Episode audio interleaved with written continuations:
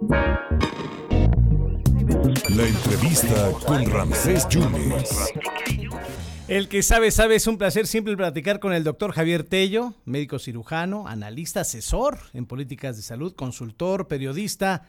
Doctor, muchas gracias por esta oportunidad. Aquí andamos preocupadones por lo de la hepatitis aguda. Hay que estar preocupados. Se parece, parece que hay un, un caso en Tamaulipas, en Nuevo León. ¿Cuáles son los síntomas? ¿Cuál es la diferencia con el hepatitis normal? ¿Qué debemos de estar eh, leyendo de esta enfermedad, doctor? Muchas gracias por la oportunidad. Rafael, muchas gracias a ti. Mira, eh, la hepatitis aguda infantil que se ha estado detectando eh, ya en varios eh, lugares del mundo, incluyendo algunos probables casos en México, es una hepatitis que para fines prácticos no es distinta a otras hepatitis en sus manifestaciones clínicas. Es decir, ¿cómo saber que un niño pudiera presentar cualquier hepatitis? Vamos a hacerlo muy fácil para tu auditorio, ¿sí? Sí. Primero que nada, el niño comienza con cualquier cantidad de síntomas digestivos. Empiezan a tener náusea o vómitos, empiezan a sentir mal, tienen fiebre, tienen este eh, un mal estado general, pierden el apetito, tú ves al niño así, algo le cayó mal, ¿no? Algo algo no funciona muy bien en su sistema digestivo. Y algún unos días después, el niño comienza a presentar síntomas de el primero de ellos se llama ictericia, la piel se les pone muy amarilla y la parte blanca de los ojos, que se llama esclerótica, esa parte blanca de los ojos se les pone amarilla también. En algunos casos los niños van a empezar a orinar de un color más fuerte, muy concentrado, como refresco de cola casi, o pueden llegar a tener unas evacuaciones que parezcan mastique, de ese color grisáceo, ¿sí? Entonces, la, la, materia fecal pierde color, la orina aumenta de color, el niño se pone amarillo y tú puedes decir, de verlo, el niño tiene un problema hepático, un problema en el hígado. Lo que hay que hacer siempre, antes que cualquier otra cosa, acudir con su médico. El niño tiene que ir al pediatra inmediatamente. ¿sí? Sí. Lo que va a suceder entonces es que se van a hacer todos los análisis conducentes, se le va a tomar un ultrasonido del hígado y se le van a sacar pruebas de laboratorio, entre ellas pruebas de funcionamiento hepático. En esas pruebas de funcionamiento hepático, Rancés, hay que descartar que el niño no tenga alguna de las hepatitis producidas por virus de hepatitis, que son las comunes, las que sabemos. Sí. Normalmente en México hay muchos casos algunos sin síntomas, otros con síntomas, por virus de hepatitis A. Esto se transmite a través de las excretas por no lavarse las manos. Eso es común. Existe una vacuna para el hepatitis A, sí, que es una vacuna que solo se pone en el sector privado. Existe la hepatitis B, que es una hepatitis que se transmite por agujas o por transfusiones sanguíneas o por sexual. Para esta también hay vacuna y esa vacuna sí la pone el sector salud de manera gratuita.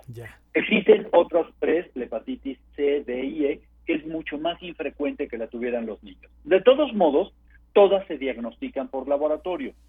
Si el niño tiene hepatitis y no es ninguna de estas que te dije, es probable que fuera eh, esta hepatitis aguda infantil de la que se está hablando. Sí. Los hospitales públicos eh, ya tienen una alerta epidemiológica de la Secretaría de Salud para saber qué es lo que deben hacer para llegar al diagnóstico de esta hepatitis aguda infantil.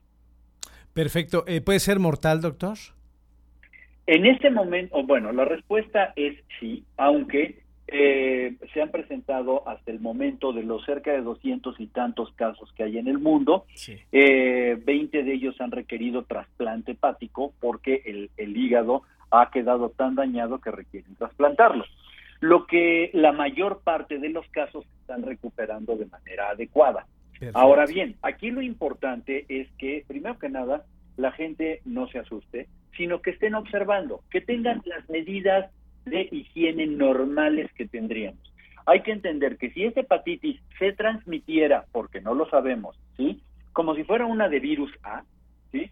Hay que, lo que tenemos que hacer es que la gente tiene que tomar agua limpia, asegurar que hay un flujo de agua adecuado en, la- en las casas de agua, de, de agua purificada, que se utilice el drenaje y que se laven las manos. Esto pudiera ser así.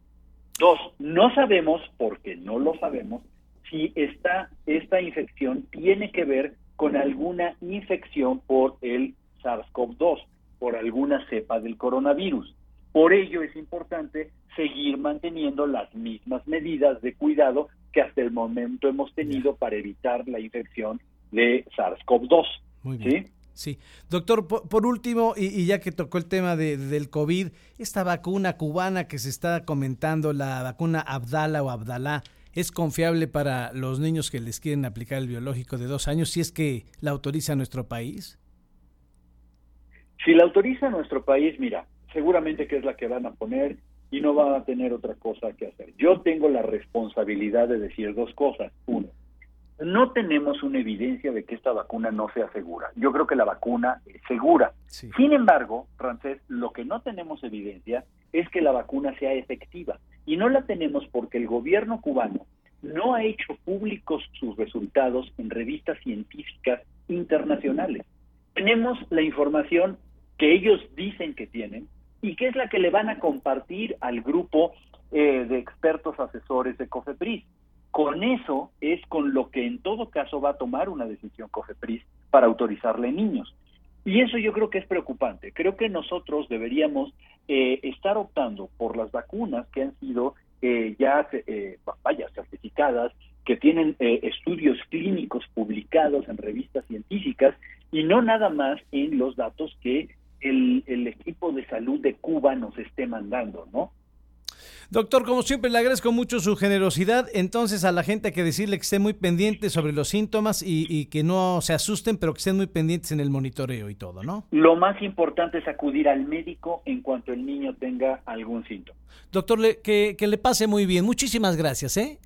Que estés muy bien, Rancés. Hasta luego. Gracias al doctor, al médico cirujano, al consultor, asesor en políticas en salud, el doctor Javier Tello, hablando de la hepatitis aguda infantil y de paso le preguntamos sobre la vacuna cubana Abdala o Abdalá.